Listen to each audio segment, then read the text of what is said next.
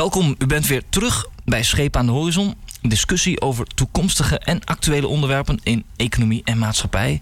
Het is zaterdagavond 30 november. En we praten in dit uur over bitcoin, waarde, valuta, uitwisseling. Ik kijk even naar onze factchecker en lifehacker. Lykle, heb jij nog updates van online?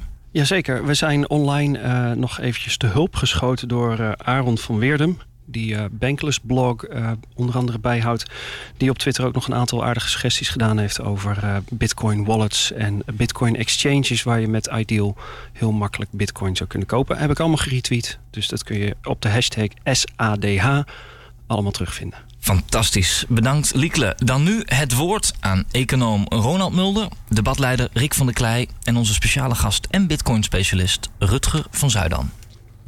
Rutger van Zuidam, jij vertelde net over de bankboeken van de reguliere banken, dat die bij Bitcoin ondergebracht zijn in een blockchain. Ja. Kan ik ook een blockchain ergens lezen? Ja, www.blockexplorer.com.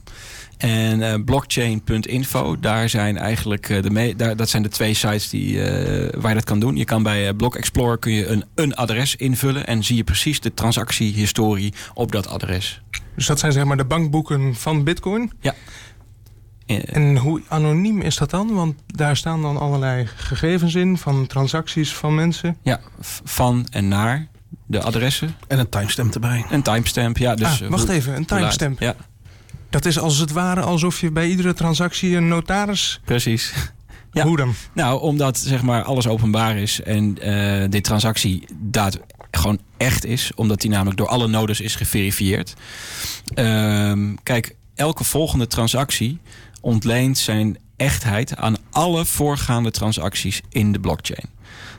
Dat betekent nogal wat. En daarom is er ook zoveel rekencapaciteit voor nodig. Maar dat betekent dus ook dat elke volgende handeling die je doet in zo'n blockchain daadwerkelijk echt is. En dat is ook nog eens openbaar. En daarom is het dus alsof bij iedere handeling die gebeurt, een transactie bijvoorbeeld, als het ware een notaris bij zit.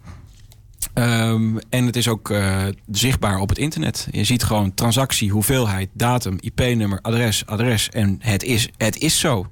Zo het geschieden. Zo is de blockchain dus een enorme verzameling gegevens. Ja. En Ronald zou daar wel meer willen? Nou ja, mee willen. Dat ligt voor de hand. Het is een enorme verzameling notarissen die helemaal gratis zijn. En tot ieders beschikking. Dus daar kan je meer mee doen. Daar kan je... je kan aan die bitcoins die daar geregistreerd worden, daar kan je extra informatie toevoegen. Je kan je voorstellen dat een bedrijf zegt, deze ene bitcoin die ga ik in 1 miljoen satoshis hakken. En dat zijn mijn aandelen. En die die geef ik als het ware een kleurtje, die bitcoin.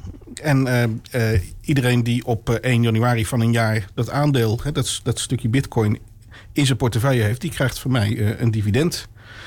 En dat is een enorme besparing als je het zo zou doen op bankkosten, notariskosten, accountantskosten, wat er allemaal niet meer bij komt kijken. En zo kan je meer.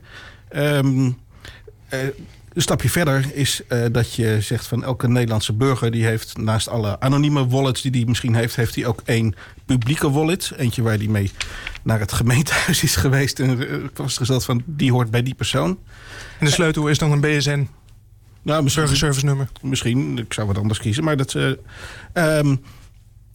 en daarin bewaar je alle dingen die op jouw naam staan in de vorm van een bitcoin. Dus kenteken van de auto's die op je naam staan. Stukken grond of huizen die nou nog bij het kadaster geregistreerd staan.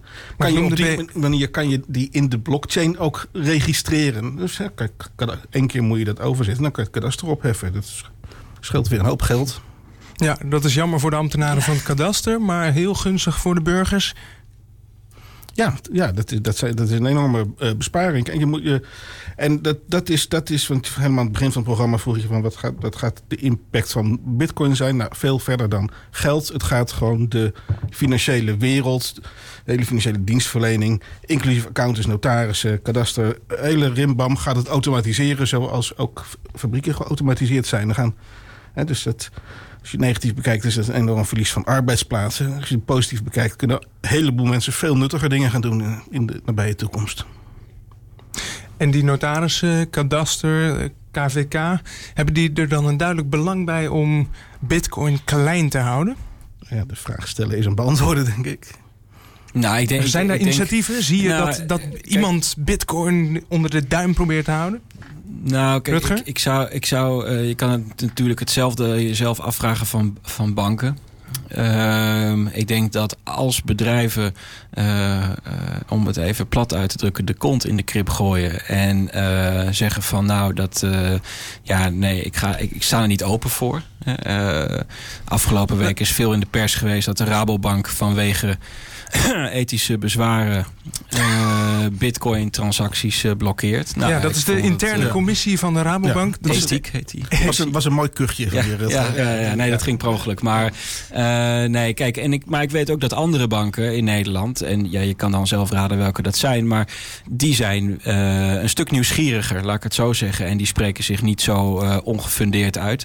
Maar ongefundeerd, wacht even. De interne commissie van de Rabobank, die zich ethiek noemt, ja, geeft geen reden voor het blokkeren van Bitcoin-betalingen? Jawel. Nou, jawel. Ze zeggen... Lykle?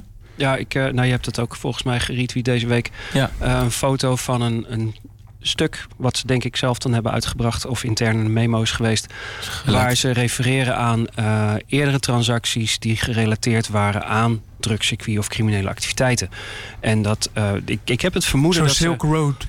Dat zou kunnen, dat weet ik niet zeker. Maar ik heb het vermoeden dat ze zeggen van nou, we vinden dat gewoon nog zo raar dat we het helemaal nog maar even liever wat van weg van blijven. Maar goed, in het begin van dit uur hebben we van Rutger al gehoord dat gewoon geld zich nog veel beter leent voor criminele zaken. Dus ik verwacht dat dit iets tijdelijks is. Dat is Rutger kuchte net, maar hij had misschien ook wel er een uitspraak aan toe kunnen voegen die hij vorige week al deed, namelijk adapt or die.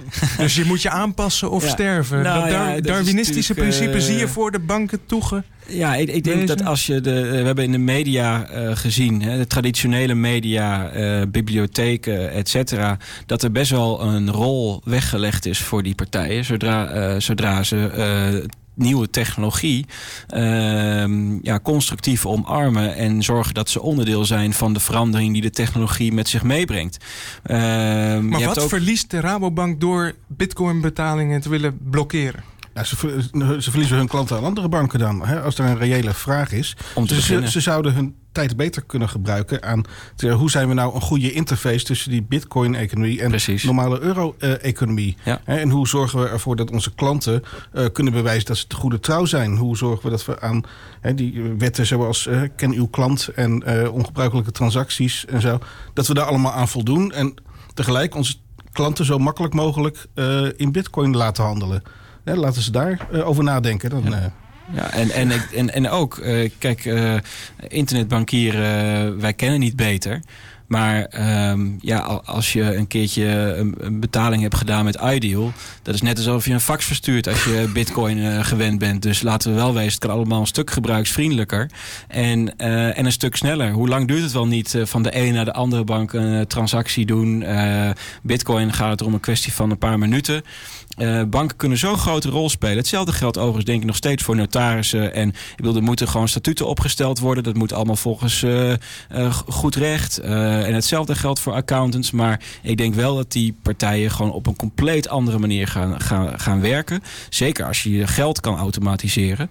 Maar ze zullen wel goed moeten gaan kijken van wat is onze rol, onze essentiële rol? En hoe kunnen we daar zo goed mogelijk toegevoegde waarde in leveren voor onze klanten en de maatschappij? Nou, wat stel je voor? Wat zouden banken moeten doen om nog een toegevoegde waarde te leveren voor bijvoorbeeld Bitcoin-gebruikers? Nou, ik denk dat ze zouden moeten beginnen met kennis gaan verzamelen en delen.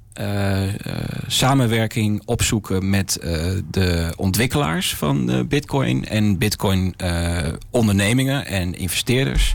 En ik denk dat het goed is om een discussie te voeren over daadwerkelijk financiële dienstverlening gaan innoveren. En niet hebben over hervormingen in de banksector of wat dan ook.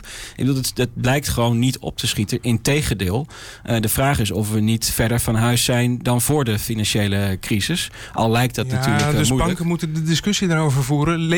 Lever de debatcultuur, alles ter meerdere eer en glorie daarvan. Maar waar moet die discussie dan toe leiden? Wat voor samenwerking willen wij nog met banken? Als wat Ronald Bitcoin al zei, exchanges, crowdfunding. Ga toegevoegde waarde ontwikkelen. Ontwikkel mooie producten, crowdlending, et cetera. Dat is nog maar het tip of the iceberg, denk ik. Alright. En als we dit zo even laten inzinken, kunnen we ons dan voorstellen dat er heel andere toepassingen van die bitcoins zullen komen? Ronald Mulder? Oh ja, zeker. Kijk, omdat het ene en nullen zijn, hè, het is code, kan je zo'n wallet ook aan een apparaat geven. En dat klinkt een beetje raar en misschien ook wat veel om uit te leggen terwijl de muziek al loopt. Maar welk apparaat? Denk aan een zelfsturende auto die op die manier kan bedienen. Je hebt dan een beetje taxi-idee. Je rekent af voor de kilometers en je houdt gewoon je mobiel ervoor en rekent automatisch af. Bijvoorbeeld. Ja, maar ook dat mijn huis onderhandelt met afnemers en leveranciers van stroom. Ja, goeie. En mijn huis, niet ik, maar mijn huis. Geïntegreerd in de domotica. Fantastisch. Ja. En dat komt eraan, mensen. Echt waar. Het komt eraan. De thermostaat van Ronald Mulder, de zelfrijdende auto van Rutger van Zuidam, ze zullen allemaal gestuurd worden door die bitcoin-transacties. Interessant dat er zulke grote perspectieven voor bitcoin op de weg liggen. Maar ik vraag me nog even af, nu we het zo hebben over toekomstige toepassingen, is het misschien aardig om ook eens na te denken over de waarde. Dus niet zozeer de waarde in de zin van de koers van de bitcoin, maar vooral de waarden die dit soort grote systemische veranderingen kunnen hebben voor de maatschappij. Hoe ziet de maatschappij er, als het aan jou ligt, Rutger, uit als bitcoin optimaal werkt? Nou, ik denk dat dat vind ik. Ja, en in 10 seconden graag. In 10 seconden. We lopen al bijna tegen het einde. Ik denk meer gedemocratiseerd. Dat klinkt moeilijk, maar democratischer dan dat het nu gaat. Ja. Kan ik nu niet toelichten in 10 seconden, maar democratischer. Ja. Dan komen we daar nog een keer op terug. Precies. Met bijvoorbeeld Ronald Mulder. Ja hoor, ik ben er graag weer bij. Mooi. Bedankt heren. Bitcoin, een nieuwe munt die eigenlijk alleen maar meer waard wordt. Het zal waarschijnlijk blijven bestaan naast regulier geld. Het is open source van ons allemaal en transparant. Je kunt ermee betalen, want dat is geld. Maar ook vervangt het financiële diensten, zoals notarissen of het kadaster misschien. En het blijft waardevast zoals goud. U hoort onze herkenningstune. Het loopt tegen 9. Dit was de 7e aflevering van Schepen aan de Horizon.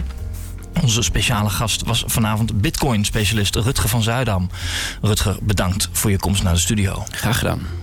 Schepen aan de Horizon wordt gemaakt door Rick van der Kleij, Lykle de Vries, Ronald Mulder. En mijn naam is Maarten Brons. En de techniek was weer in handen van Roelof Donker.